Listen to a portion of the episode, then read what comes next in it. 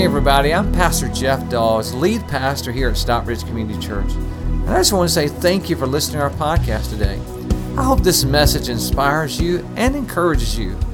Enjoy today's message. We're going to read from Genesis 4 1 this morning.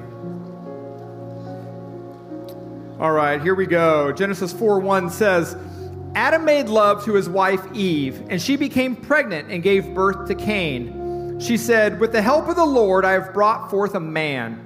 Later, she gave birth to his brother Abel. Now, Abel kept flocks, and Cain worked the soil. In the course of time, Cain brought some of the fruits of the soil as an offering to the Lord. And Abel also brought an offering, fat portions from some of the firstborn of his flock. The Lord looked with favor on Abel and his offering, but on Cain and his offering he did not look with favor.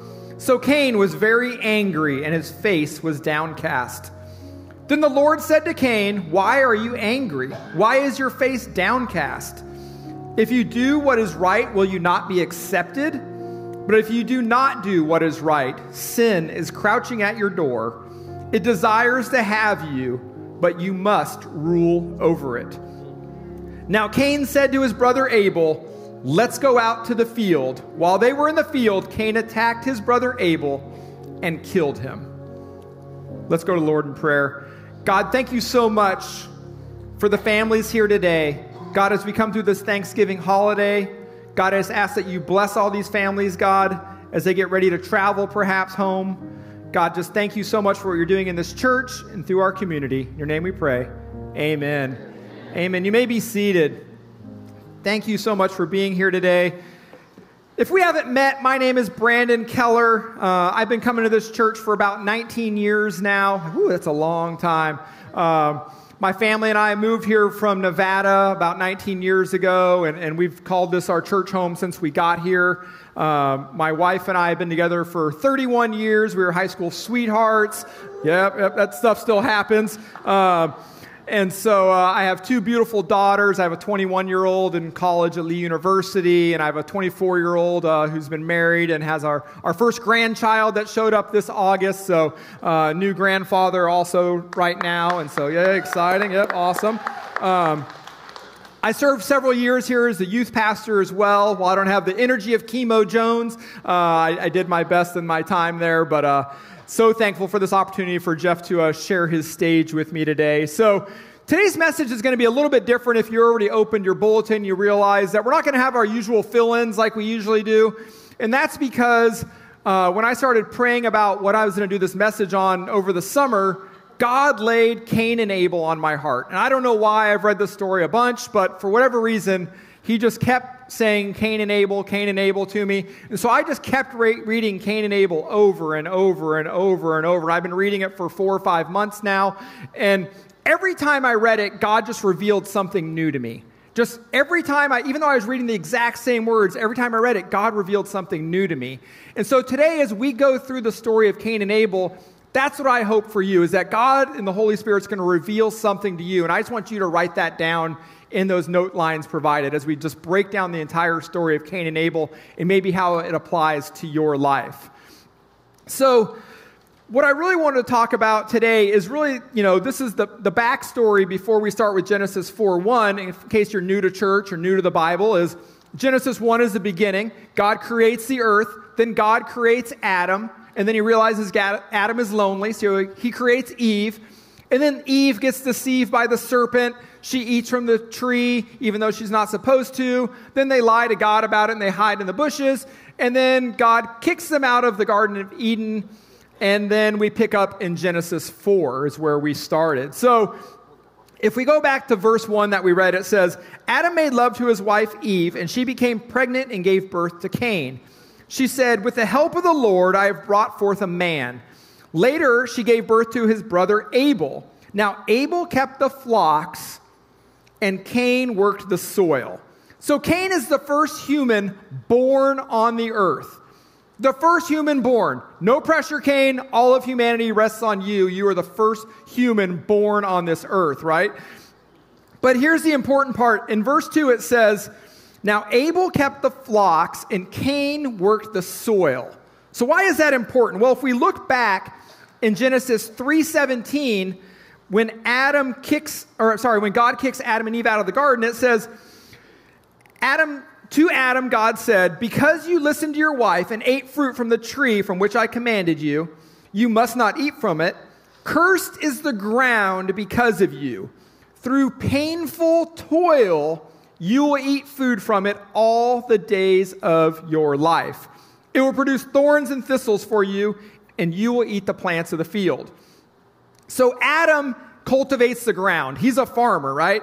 But he invites Cain to join in the family business. He invites Cain to, to, in this painful toil that he now has to do, he invites Cain to do that with him. And this is important because in ancient cultures, the firstborn son inherited all of the land. They didn't divvy things up 50 50 or anything like that amongst all the children because the idea was is that if you had this one large plot of land, it would pass to the first son. Everybody else was kind of on their own because if you kept divvying it up equally every over time, the parcels of land would get so small that nobody would survive. And so the idea was for the family line to go on that at least the first son would get the entire land. And so this practice just had this strong rationale behind it. But the way I see this is the two brothers were raised quite differently. Cain gets to live at home. He works with his dad every day. He, you know, he has this a strong mentor to kind of guide him through life. Um, and he doesn't really have to, you know, rely on himself too much because he's got his parents there. He's just learning how to, you know, till the ground and, and all of that. And so he doesn't really get these skills of self reliance. And so he's doing a job, though, but it's not much fun, right? Because it is painful toil. God said that it would be painful toil. But Abel is a shepherd out on the land. Abel, the second born, is, is out on the land learning how to survive for himself, probably having to fight off wild animals, and really trying to, you know, make a way of himself out there. Probably not a lot of guidance uh, and exposure to the elements. Who here is a parent with more than two children or two children or more? Good? Yep. I have two daughters. And this is one thing I've learned as my life as a parent, and I've seen it in other parents as well, is your first child comes along and you are so protective. You are like, I'm going to protect you. I'm going to bathe you. I'm going to clothe you. I'm going to take care of you. I'm going to hover over you, make sure you never touch anything that's hot, never do anything wrong, protect you at all costs. The second child comes along, you're like, good luck to you, kid. It's just like, May the odds be forever in your favor, right? It's just like, it's, it's crazy how we do that with the second kid. And maybe that's what Abel was getting is like, Adam and Eve are like, go play with the animals outside. Good luck to you, right? It's just like, whatever happens, happens. And so, but it, we pick up back in verse 3, it says, In the course of time, Cain brought some of the fruits of the soil as an offering to the Lord. That some is important. And Abel also brought an offering, fat portions from the some of the firstborn of his flock. The Lord looked with favor on Abel and his offering, but on Cain and his offering he did not look with favor. So Cain was very angry and his face was downcast. Notice that it says Cain brought some of the fruits, but Abel brought the fat portions of the firstborn of his flock. So they both made an offering, but Abel was honoring God with the first of his flock, the first thing that he had earned. And so Proverbs 3 9, it says, Honor the Lord with your wealth, with the first fruits of all your crops. Same reason we talk about the tithe should be the first 10% of your earnings, right? Give the first fruits to God. So I read this also as like Cain made the decision to make an, offer, a sacrifice or an offering to God and then Abel shows up with something better right behind him, right? So Cain, from what we know of this story, could be making what is the very first ever offering to God. They never talk about Adam and Eve doing this, but they say Cain made an offering, a sacrifice to God. So as far as we know, this could be the first one ever, right? And he wants to show God how much he means to him. And, and so he says, Here's some of my fruits. Thank you, God, for blessing me. Then Abel shows up right behind him. He's like, Ha ha ha, here's the fat of my calves, right? It's like, I got the first of what I'm bringing to you. And it's interesting because really Cain only has one person in the world that he could be comparing himself to in his brother Abel. And that's immediately what he does, right? He compares what Abel has done to what he has done in the situation. So imagine this. Imagine if I said right now, hey, you know what? Pastor Jeff and Rhonda mean so much to us. We want to do something special for them. So whatever you feel led to do, please do that now. And so you feeling led, you just jump up out of your seat. You walk down here to the stage, you put a $20 bill on the stage. And you're like, I feel good about that. As you're walking back, the person sitting next to you right now, look at them.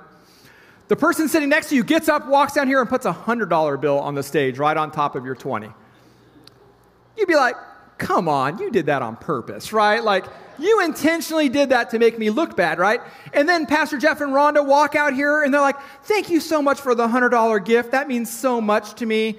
That's so generous of you. You'd be like, why did you do that? Why did you make me look bad? I walked up there first, gave $20, and you walked up right behind me. Maybe you'd be angry and your face would be a little downcast as well, right? Maybe you're understanding what Cain was feeling in the situation. Because remember, Cain is the firstborn. He feels this sense of entitlement. He everything is around Cain. He is the chosen child, the firstborn human, right? And and even in this time of like the first uh, son is so important. So I'm sure Cain's anger was also rooted in a little bit of pride in the whole situation, is right? You, you feel a little bit upset when your maybe your offering isn't accepted like your brother's was. But in this time, we're also talking about sacrifice of animals and plants, but sacrifices can look different than that as well. If you want to make things better in the future, you have to make sacrifices in the present. Do we agree with that? right? If you can look to the future and go, what can I do now that's going to change my future? It usually looks like a sacrifice. And I feel like one place we all have to make sacrifices, whether you know it or not, we all make sacrifices for our health, right? If not, we would have already been dead, right? We're, we're making sacrifices like I can't eat every donut I see, although I try to, right? I have to make some sacrifices. And so, uh, I've been working out in the gym for, for many years. It doesn't look like it, but I, I do my best, right? And so I go to the gym a lot for probably over a decade now. And, and so last year, I felt led to start a men's fitness group here at the church. So I started a small group, uh, and we were just going to work out together. And it, we work out here at the church at 6 a.m. on Saturday morning. And so a bunch of guys, well, not really a bunch because nobody wants to get up at 6 o'clock in the morning, I learned. Um, but a few guys show up at, here at the church uh, starting last fall. Uh, and we started working out on Saturday mornings. And for me, it was just another workout because I worked out during the week anyway. So I'm like, I'll work out on Saturday mornings also, meet a few guys along the way, get some fellowship. It'll be great.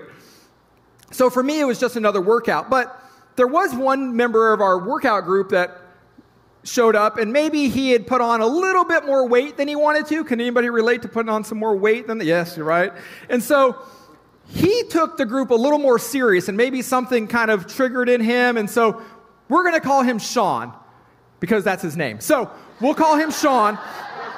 And so Sean showed up for group, and so he started working out on Saturdays, but he also joined a gym, and he started working out during the week and taking his son to the gym. And then uh, I found out, you know, Sean was kind of being a little more restrictive about what he ate. He was trying to be more self conscious about what he ate and being careful about. We'd go to Chick fil A after our workout and he'd get like the grilled nuggets instead of the fried nuggets. And I'm like, who does that? But, you know, he was a little more careful. And then I found out Sean used to be a runner. And so Sean slowly started running again. And so we're like four or five months into, into this group. And I look at Sean one day and I'm like, Sean, have you lost weight? He said, Yeah, I've lost over 40 pounds since we started this group, right? Amazing. Amazing. I had lost exactly zero pounds. I had been working out on Saturdays also, but Sean's sacrifice was much greater than mine, right? We are both doing Saturdays, but Sean was doing so much more during the week that I never saw. These sacrifices that were kind of done in secret, you know, just kind of on his own. He was willing to sacrifice when I wasn't. And so if Sean and I go someplace together and somebody's like, wow, Sean, you look fantastic. He's like, thank you. And they look at me like, you look the same. I'm like, I know. And so that doesn't mean I should be mad at Sean, though, just because Sean sacrificed and got something that I was unwilling to sacrifice to get, right? And so maybe that's what Cain is thinking all of a sudden, like, oh, wait a second, maybe Abel did sacrifice more than me, or maybe he never had that thought. But that's kind of what how I relate to that. And here's the interesting thing in this story is that the story never specifically tells us why God preferred Abel's sacrifice. We, we, can, we can think it was because it was the first and, and it was maybe it was because it was meat instead of vegetables who knows? But the story never really tells us why abel's sacrifice was accepted and cain's wasn't. And i think it's important for us to realize that sometimes our sacrifices can fail. The sacrifices we make in life don't always lead to the results we want, right? We can try, we can put our mind to it, we can put our effort into it, we can go to the gym, we can restrict what we're eating, we can get up every morning and read the Bible, we can do all those things, but sometimes your sacrifices just come up short for your end goal. Right? I'm sure everybody in this room has failed at something, right? You started a business that failed. You sacrificed for a relationship that just didn't work out. You got fired from a job that you absolutely loved, right? We've all made sacrifices and then not seen the results that we hoped for out of that. But what I think it's important here is to see how God reacts to Cain being angry. So if we go back to verse 6, it says, Then the Lord said to Cain, Why are you angry? Why is your face downcast? If you do what is right, will you not be accepted? But if you do not do what is right, sin is crouching at your door. It desires to have you, but you must rule over it. So, in other words, if you do the right thing, I'll accept you. He's encouraging him to do better, to, to do more. He tells him exactly what the instructions are. Here's how you get here do better, and you will be accepted. And I think it's important because God does something here that I think we all need to do better at, and that is loving confrontation. When you see somebody acting a certain way that maybe you don't think is the right way, we need to have loving confrontation with that person and explain to them that they need to do better. Right? I think we've gotten into a culture now of doing automatic affirmation where we just affirm everybody's feelings about a situation rather than having loving confrontation. Maybe somebody needs to have loving confrontation with you. I know some people need to have loving confrontation with me. So maybe we need to do more of giving and receiving of that loving confrontation and less of that automatic affirmation, because that's what God does here for Cain. He doesn't just say, Oh, I'm sorry you feel that way, right? He tries to encourage him. Here's what you need to do to get better. Because God doesn't call us to be average. Call, God calls us to be amazing, right? To dream big, to do amazing things.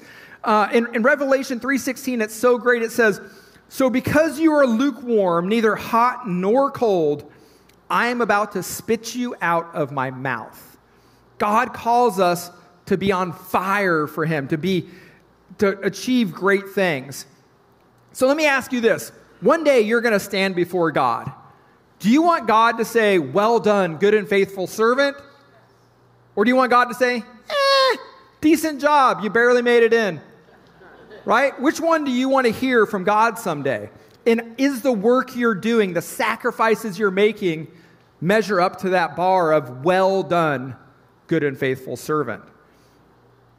What I love in this passage also is that God pursued Cain even when Cain was angry, even when he was jealous and depressed with the situation. God made a point, point to warn Cain of, hey, that feeling, that behavior is going to lead to something worse, to lead to this sinful situation. And often, getting into this comparison game can do that to us as well. We start comparing our life results to somebody else's, even though we feel like everything was great. As soon as you start comparing yourself to somebody else, all of a sudden, your results don't seem good enough, right? And that can lead to depression and anger and, and jealousy. And let me tell you, when I'm angry, I don't make good decisions. Anybody else relate to that, right? Last week, Pastor Jeff said, you know, you go from angry to mad, like a mad dog because you just snap at things, right? When you're angry, you will make bad decisions. And so we have to be careful to protect ourselves from that anger. Psalm 37 8 says, Refrain from anger and turn from wrath. Do not fret, it only leads to evil. There's a great quote from the Jedi Master Yoda that says, once you start down the dark path, forever will it dominate your destiny. Consume you, it will, right? once you start down that path, you got to be careful because it's hard to get out of that negative spiral. But here's the great news at Stockbridge Community Church, we have great opportunities like our Serve Week coming up that you can get around other people doing good. You can do some good and get around other people that are doing good. Because what I found for me is that when I'm not feeling great about what I'm doing, if I get around other people and we're all doing good together, my attitude changes. I can get myself out of that, that kind of negative, feeling bad for myself thing because I'm out there doing good and surrounding myself with other people doing good. So take a moment and find something amazing you can do during Serve Week and sign up for that on your connection card. I think it will change your mindset as we go into the Christmas season. If we go back to verse 8 now, it says, we hadn't read this part yet. Now Cain said to his brother Abel, Let's go out to the field. While they were in the field, Cain attacked his brother and killed him. And then we pick up here and it says, Then the Lord said to Cain, Where is your brother Abel? I don't know, he replied. And famous words from the Bible is, Am I my brother's keeper? Rather than being humble in this moment and confessing his guilt, Cain lies to God and then implies God is out of line for even questioning him on the situation right? Completely question, you know, how dare you even ask me? And I feel like we've all been there before when somebody calls you out on your junk and you're like defensive about that junk. And then later you're like, oh, wait, maybe I should have been so defensive about that behavior. Cain, like us, is so defensive of his sin. Am I my brother's keeper? It sounds a lot to me back in Genesis 3 when Adam and Eve get in trouble for eating from the tree, and Adam immediately just throws his wife under the bus, like, it was her fault, God. She was naked. She gave me the fruit. I had to eat it because she was naked, right? And so, you know, that's it sounds exactly like what his dad did. But this is the great part is that God is still pursuing Cain, even though Cain just committed murder and then lied to, to God about it. God is still pursuing Cain. But sometimes we have a hard time confessing our sins, confessing when we've done something wrong. Proverbs says that there is a generation that is pure in their own eyes, but the truth is far from them. Right? Sometimes we feel like we're pure, but the truth is, we've, we've altered the truth of what's really going on in our life. And I don't understand why it's so hard for us to say those three words sometimes I was wrong, but it is very difficult for us to say. And I don't know why we also also, also want to find blame with the situation like it was somebody else's fault. Well, if this hadn't happened, I would have never done that. If this hadn't happened, I would have never done that, right? I've had employees like that where they're late all the time, but it's never ever their fault that they were late. There was always a reason a bus, a train, a, a friend, a, their car. It, there was, they never would take responsibility and just say, I'm sorry I was late. It was always somebody else's fault that they were late. And maybe you know somebody like that, or hopefully you're not that person, but, right? It's like, you know people like that. And so they had, you know, we just have to be careful about affirming people's behavior on that. Maybe that's time for that loving confrontation that we talked about. So in verse 10, it says, The Lord said, What have you done? Listen, your brother's blood cries out to me from the ground. Now you are under a curse and driven from the ground, which opened its mouth to receive your brother's blood from your hand. When you work the ground, it will no longer yield its crops for you. You will be a restless wanderer on the earth. So God's had enough of Cain's kind of like, it wasn't my fault, right? So he levies this punishment for him for the sin that he's done. But I look at this as really his punishment was pretty mild. He just killed his brother and then lied to God about it. And God says, hey, this is what's going to happen. You're going to be banished from the land, and then it's going to be hard for you to farm, right? And really, this is the exact same punishment that Adam got for lying to God. Cain murdered somebody, Adam lied to God. But they essentially it's just elevated just a little bit because Adam was told it's going to be hard to farm Cain is told it will be impossible for you to farm. Adam's told you're banished from the Garden of Eden. Cain is told not only are you banished, you'll be a restless wanderer. You'll never find a home for now on. So for me, I read this and God revealed to me God sees all sin as equal. He punished lying the same as he punished murder in this situation. So maybe there's no such thing as a little white lie because God sees all of it as equal as sin. Ouch. Yep. And so if we get back into the verse, it says in 13, it says, Cain said to the Lord, My punishment is more than I can bear. Today you are driving me from the land, and I will be hidden from your presence.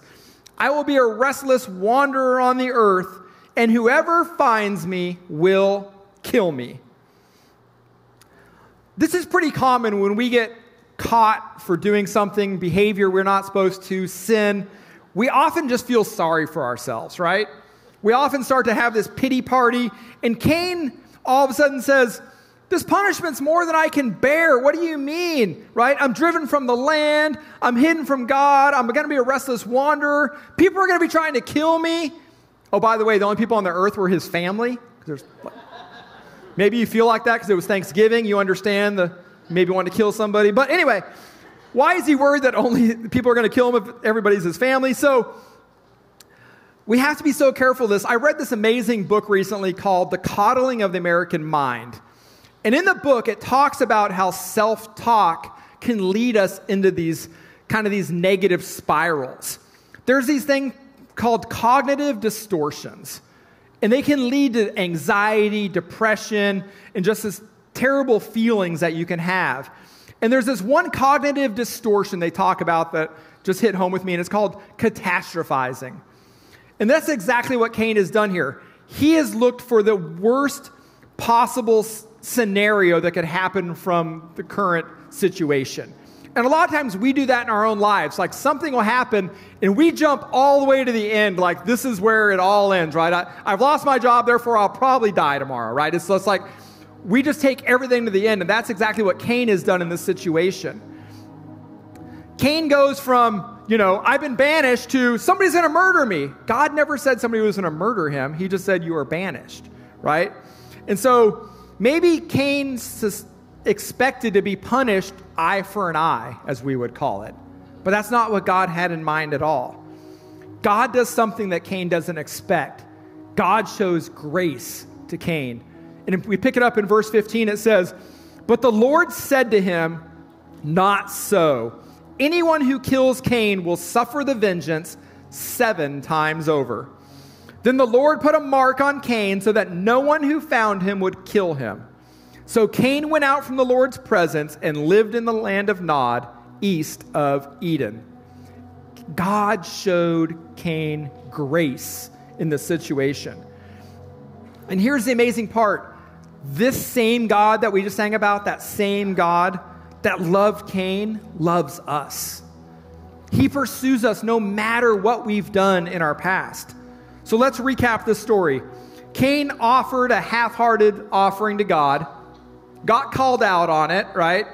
Was angry when it wasn't as good as his brothers, killed his brother for it, lied to God about it, and then complained about how strict his punishment was. Yet God still showed love and mercy towards Cain in the situation. When I came to this church 19 years ago, I showed up here as an atheist. I came to this church just to sit with my wife and and just appease her. And I'm like, hey, I'll go, go sit in the chairs with you, you know, as much as you want. And so I had no idea who God was, and I certainly didn't understand God's love for me. And so while attending this church with my wife, there a, a verse popped up on the screen that forever changed my life, and it's Jeremiah 29 11. And it says, For I know the plans I have for you, declares the Lord plans to prosper you and not to harm you, plans to give you a hope and a future. What I learned is that for 30 years, God had pursued me.